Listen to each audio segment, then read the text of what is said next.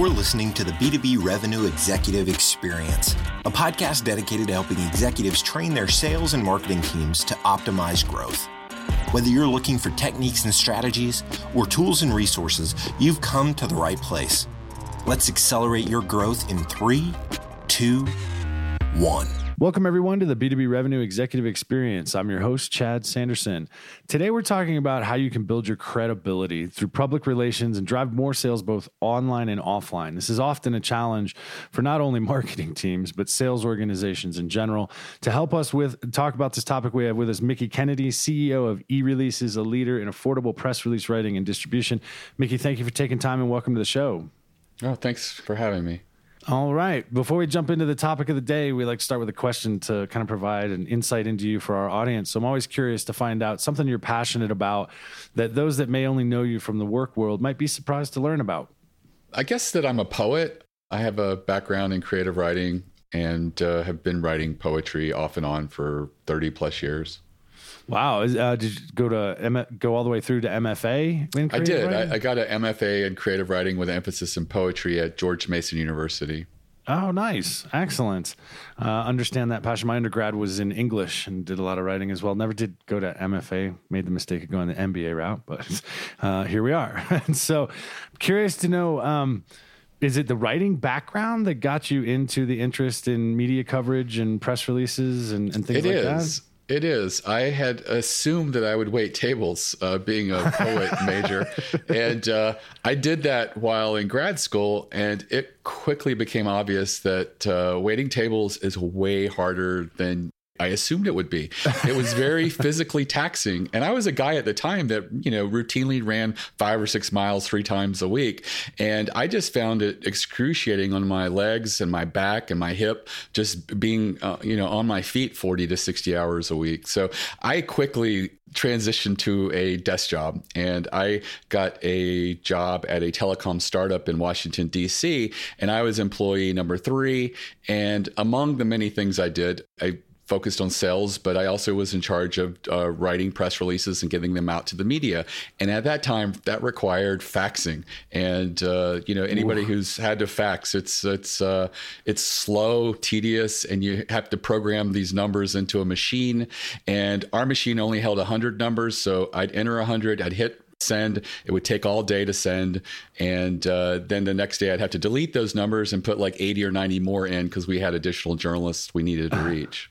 So I started to get journalists asking if I could just email the release because we worked with a lot of telecom statistics and numbers, and they just found it easier to cut and paste from a Word document. So that's when the light bulb went off, and I was like, email is the future of this. So I spent about a year reaching out to journalists and asking them if I could just email them relevant press releases, and most of them said yes. And uh, that's sort of how e releases began. Oh wow! And so many when when we say the term press release, this is it's a term that you know the vast majority of people are going to be familiar with, and many I think probably don't understand how they get read, let alone how they get created anymore, or what role they play um, in kind of that whole media coverage, fueling that um, media coverage. So I'm, I'm curious if you can kind of help the audience understand how does what part does the press release play in creating or starting to create those ripples, so to speak it's sort of like a fodder for what could be an article. And so, you know, press releases are generally written in the third person. They might have first person quotes you're trying to really position your most newsworthy thing that you're trying to announce. And you're hoping that the media will turn it into an article. You're not looking for them to copy and paste the exact press release on their website. You know real media organizations rarely do that. It would be them writing a story based off of the facts that you provided to them. It's not very complicated. It's not very sexy but uh, it is one of the main ways in which journalists build stories I know that a lot of people are familiar with Help a Reporter Out. And for big feature stories, that's great. But the average journalist can't create go through the trouble of creating and then sifting through all of these people trying to pitch for a particular story. You know, many of them are doing three to five articles a day some less, some more. And they're just constantly looking for another great idea, a, a, good thing that they can sort of curate and discover and bring to their readers or their audience. And uh, hopefully they'll find it intriguing.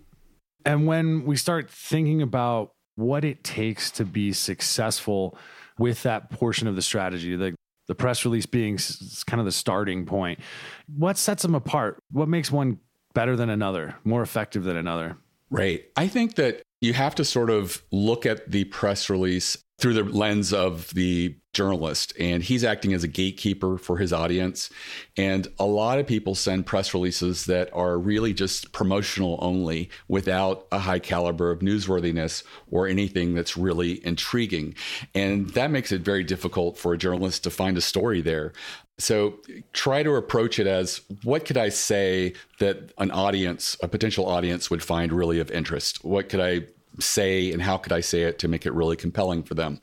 That sort of changes the type of quotes you might have in a press release. Rather than a safe mediocre quote you might really grab someone and say something if not controversial maybe a bit contrarian something along those lines. The actual news that you're issuing is there something else that you could say that would be more newsworthy one of the things that i suggest to a lot of my clients is if you don't feel you're newsworthy, make the news. And by that, I mean come up with a survey or study in your industry anybody can release a survey or study. And generally, if you ask good, thoughtful questions, as well as maybe a couple oddball questions, you stand a really good likelihood that several people are going to pick you up. I have customers who, one was a local auto repair shop in Pennsylvania, just looking to get links from auto industry trades because their their website used to be the free one provided by the Yellow Pages, and when that went away, so did their website. So they had a new website. They didn't have any links to it and they weren't uh-huh. ranking. And so they had been told by a really good SEO guy that if they could get links from the auto industry trade publications, they would rank very quickly. And so I told them to reach out to a trade association to send the survey because they didn't know how to, you know, get other auto repair shops to fill out this survey. And the independent auto repair trade association was very willing to do it because they see it as a win-win. The smaller and independent trade associations generally don't get a lot of love or visibility. So here was someone saying, I want to do this survey. Could you send it to your members? And I'll promote you in the press release that I'll be issuing. So it was sort of a win-win. And I think that they got between eight and 12 auto trade publications. Several newspapers picked it up, even their local newspaper, which wasn't really intentional from the beginning, but it was really great that it happened. And what got picked up by most publications was this one left field question that I suggested was what's the strangest thing a customer has left in their car while being repaired? And it was just an open field where people would just enter stuff. And, you know, there was a boa constrictor. Uh, there was someone, there was someone who said that they left their grandma and they're oh. like they're like the car's been here for three days. And they're and they're like we don't see a person. And they're like no she's in an urn in the back and her memorial's this evening so we got to get her. And so there were fun stories and and you know a lot of people really resonated with those and it made for good fodder. Some places only listed like the top 10 some listed like 20 altogether i think there was just over 50 of those strange little quirky questions that they curated when they published their survey results. But that's something anyone can do. And it wasn't a huge amount of effort. It was, you know, just using a link from Survey Monkey and getting someone to send it out to their members. And I think that they got over 800 auto repair shops that completed the survey. So it was really good. And that's something anyone can do within any industry. You know, this local auto repair shop is not an authority in the automotive industry, but they were able to get a lot of mileage and a lot of success out of just by being the author of, of that survey. Wow. And so there's things like that that kind of go viral or yeah, they tip into something that that has a connection with people, especially with what we've been through over the last year and a half with the pandemic and stuff. Have you seen a change in the types of approaches to this communication channel that is more effective than say, you know, previously, maybe right. a need for human connection or any changes in kind of what you're seeing resonate? Yeah, I think that things that address people working remotely, they do really well. Positive news where you're making a difference and being a positive influence has done really well over the past year, mainly because there was so much negative news coming out that the journalists were really receptive to something that sort of gave another perspective like here's some good news. And so we did a uh, release for the dining bond initiative last year. It was sort of mirrored on the war bond initiative. And It was a way in which you could support your local restaurants, which were closed down, by buying what they called a dining bond. It's sort of like a gift certificate for a discount. And the money would immediately go to your local restaurant. And uh, it blew up. It was one release. We quit counting after like 150 places picked it up Washington Post, Wall Street Journal, New York Times, all the major papers and minor papers picked it up. It went viral international. They started spreading it out to other countries. And, uh, you know, for a very short lived effort, it generated millions of dollars in revenues that went to local restaurants and helped people. And it was something that for just two to four hundred dollars, you got millions of dollars in return. I don't care how great of a, a advertising person you are, you're never going to create a Google ad campaign for four hundred dollars and create tens of millions of dollars in revenue. But that is the potential that could happen with uh, media and PR. And so what percentage you know there's a lot of you know so much data out there today so many people trying to have a voice. What percentage of of the press releases that you see or encounter are successful versus those that aren't? I would say that probably 95% of the press releases that i issue nothing meaningful happens. And by that, I mean no articles get written about them. There's syndication where that automatically happens with every press release, where the press release gets replicated on a few websites. It looks good, but they, they generally don't have meaningful traffic. It's not a destination that a lot of people find it. What you're really looking for is to have you know, say the New York Times to actually write an article about you. And that's harder to do and it's it's harder to achieve the success. And the big reason I think is because so many of the press releases that we're seeing are just typical milestone releases like a new director of HR and it's not someone that's like you know really well known in the industry or or really great. Probably a great employee but the newsworthiness of that announcement it probably doesn't go outside of maybe one trade publication and maybe your local newspaper so you're better to just send it to the, both of you know those two places yourself uh, than use a service like mine and a lot of releases come out of this uh, they have the feeling that they were just written through committee. Everything's safe. The quotes are bland. They're not interesting or intriguing.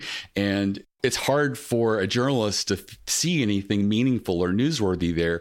It's quite obvious that what you're announcing is important to you, but how is it important to a potential reader or viewer in the case of other types of content? And that's what's missing with so many press releases.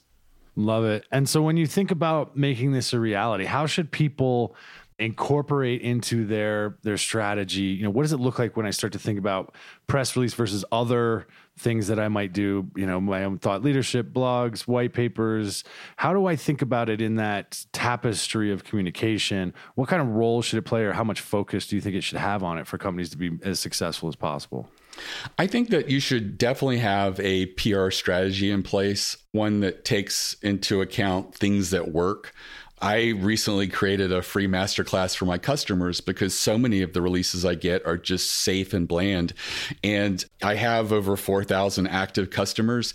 I've only gotten less than 150 to just watch this free you know masterclass. Is less than an hour long. And i know that if i was to get more of them to to watch it and view it and just incorporate the ideas that are there they would be hugely successful. And it's just frustrating to to see that. And i'm not sure what the disconnect is. I think that maybe a lot of people have the role of PR, but they don't have the passion and they don't necessarily have the need to have the ROI and metrics that would necessitate being so strategic. And, you know, that's the only thing I can come up with. I keep pitching it and sending it out there and telling people to take advantage of it, mostly because I want more people to succeed than are uh, currently succeeding with me. You know, but that being said, I have one client that does 40 to 60 releases a year Every one of them is about a different survey or study that they do. They cover many different industries in their field. So they just roll with one survey and study after another, and they get on average between eight and 16 articles in, you know, unique original articles written about every press release they do. So that's just creating hundreds and hundreds of links to their website and to all the verticals uh, sections of their website that they've created over the years. And so, you know, they're killing it and a lot of other people could be killing it too. But I think that some people just are so used to safe and easy ways of operating that they're not willing or accepting of going outside their comfort zone. And I kind of think you do have to push yourself and put that creative hat on and think of things in a in a way that's like, okay, if everybody in my industry is saying X, how can I say just the opposite or be contrarian in an intelligent, meaningful way? And what everybody else is zigging, adding your voice as the guy who zags gets you a lot of mileage. And the potential is every article that mentions that, you could be the counter argument because, you know, journalists want to be objective and they want to have both sides, but so many articles are just one sided because no one's out there willing to give a perspective on the opposite side. Love it. And so, if you think about, um, I know you gave us the automotive example. Can you give us another example of one of your clients has been really successful, maybe with the contrarian approach or or the, I don't want to. It doesn't have to be contrarian, but something that sparked a conversation or debate, and kind of sure. what that looks like. So, I had a local carpet company uh, from New Jersey reach out to me years ago and said, "We have a PR budget. We want to do one press release a month," and I flat out told them after talking with them and running through my typical questions that I didn't think that PR was going to be effective for them. And they said, Well, we've got the budget, it's already been earmarked. We can spend it with you or we can spend it with someone else. So I took their money. And after five months, nothing happened. And so I went back and said, We need to have another brainstorming session to figure something out. And I said, You know, what is it that they don't talk about in your industry. And they said marketing. They said we are so alone with that. And our biggest enemy is the big box home improvement stores. And it's just terrible how you have to figure out how to market against them and, you know, build your compelling argument. You know, they, the Home Depot and Lowe's use pickup contractors, people that are here today and gone tomorrow. They don't know who's coming into your house. It's just bid to the lowest person. And the padding that the the big box home improvement stores, I'm told by my client, are inferior to what the local carpet companies generally recommend and install. So we did a press release that talked about that, and uh, it got picked up in more than ten floor trade publications. And uh, it became very obvious that we had touched on a blind spot in the industry, and the industry was very receptive to it. They wanted to talk about marketing. All these trade publications are the subscribers are other local carpet companies, and they're all in the same boat, and they're all looking for tips and resources and the best practices. And so it did really well. We continued to do several releases on marketing going forward, and I think within a year we had over 30 clips from trade publications and their local newspaper and a local state magazine. And I pointed out, this is great, but I don't know that that helps you because these floor trade publications aren't your customers. And they said, Mickie, we're killing it. He says, we built this, uh, like a photo album where they put all the clips. And when they go give someone a quote in their home, they open it up and say, here we've been picked up by Floor Trade Weekly. We've been picked up by this Floor Coverings Today. All of these places, national publications have recognized us, this local carpet company, as being really great. And what we're saying is very meaningful. And then they would say the same thing they've always said. We may not come in as the cheapest, but we provide superior padding, and the installers that work for us are salaried. They earn benefits. We know who's installing your flooring today. And in six months, you won't need someone to come in and restretch your carpet. We install properly at the beginning. And they said that they started converting about 20% more customers. They said that they'd always said that, but coming after the credibility of looking through these clippings with the the customer, the customer believed them and it made a more meaningful I guess, impression with them. And so they were able to convert higher. So they definitely did their homework and uh, they did very well. And so that's the type of thing that you can do. I mean, I've had that work successfully. And I've also had it not work successfully when you try to analyze a blind spot in the industry. We had one client that does technology security, and they pointed out some vulnerabilities. And we found out that the industry doesn't want to talk about those vulnerabilities while they're there and they can't be addressed because of some open protocols that you know no one's figured out how to solve yet. They don't want to bring attention to it. But i've had other clients where we do find these blind spots and once we uh, find them you can continue to use them again and again. With that client we used marketing as an approach for over a year and continued to get clips. Not as many as the first time but we you know like i said they built over 30 to 40 clips in a matter of uh, a year or two And what do you see kind of on the horizon? Do you see changes for, you know, with everything that's that's happened? There's a lot of seismic shifts in a lot of industries. I'm curious Right. if you see, you know, on the horizon some changes that may impact the way people need to think about or create or issue press releases. I think that the industry was very resistant to bloggers 15 years ago. Like the we work through PR Newswire, and they did not want bloggers to get access to the press releases and have the journalists log in credentials with the Newswire.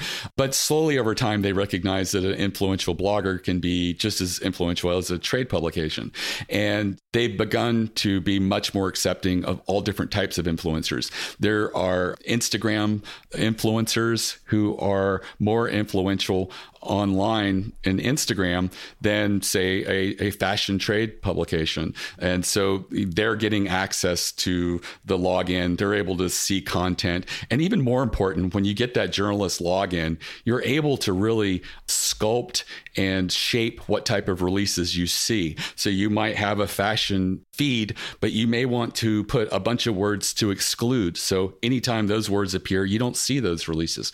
And maybe there's ones that you definitely want to have. So you put inclusion words and stuff like that. So you can really tailor it to really get relevant content for you as a journalist or an influencer and get that material. The other change that I think that's coming is the transition to video. I mean, I think Facebook has said that the next year or two, they expect that most of their news feeds will be video and you know less text and less links to web pages and things like that. So I think that that's got to be something that's going to be shaping the future of news and uh, what we do with press releases.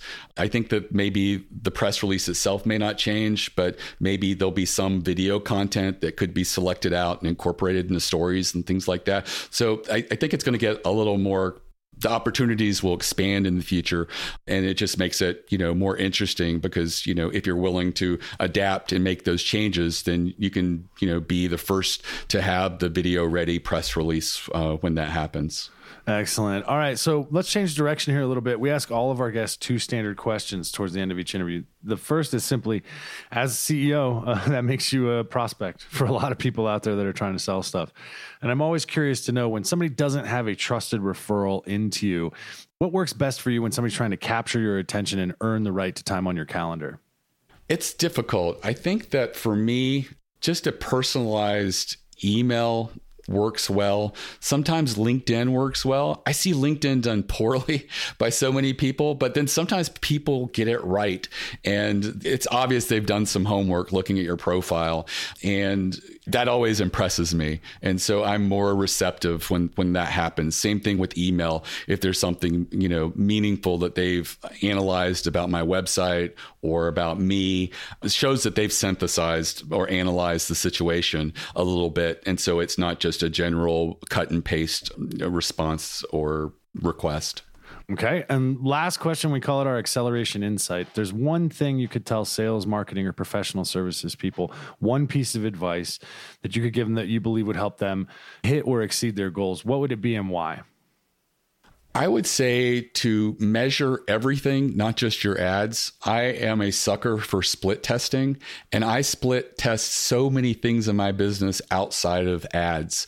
I split tested what my customers receive in the mail from me as a welcome to the eReleases family, and got really surprising results with that. I've split test so many different little aspects, even just regular web pages on my website. I'm often split testing them against a slight variant or a slight change. And so there's lots of things that you could be doing in your business where you could be, you know, split testing different collateral, different web pages. I feel like that's an important aspect. And I've made a lot of assumptions over the years.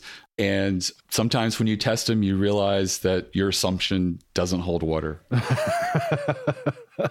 data data is our best friend. All right, Mickie. If a listener's interested in talking more about some of these topics or learning more about your services, where ideally would you love us to send them? ereleases.com is my website. All my social media is on the lower right there. Like I said, I, I generally respond in LinkedIn. So my direct LinkedIn is there as well. If you do have questions about press releases, our website, we have a chat, we have a phone number. We have no salespeople, it's just editors. They can talk to you, analyze the situation. There's no uh, quota or anything like that. So if we feel we're a good fit, we'll tell you. Just like I told that carpet company, I didn't think their odds were very good in the beginning, but we together together we were able to work and and find something that that was successful. I have that free masterclass I wanted to mention on uh, PR strategy. It's less than an hour. It's at ereleases.com forward slash plan, P L A N. And anybody that takes that is going to have a huge education and they can easily build a winning PR campaign just by following those lessons there. And that's the most important thing with PR is to really try to uh, work up angles that are newsworthy and stand the test of getting picked up by the media. Awesome. I love it. Thank you very much, Mike. I can't thank you enough for being on the show today. It's been an amazing conversation. My pleasure. All right, everybody, that does it. You know the drill. Check us out at b2brevexec.com. Share it with friends, family, coworkers. Until next time, we at Value Selling Associates wish you all nothing but the greatest success. You've been listening to the B2B Revenue Executive Experience. To ensure that you never miss an episode, subscribe to the show in iTunes or your favorite podcast player. Thank you so much for listening. Until next time.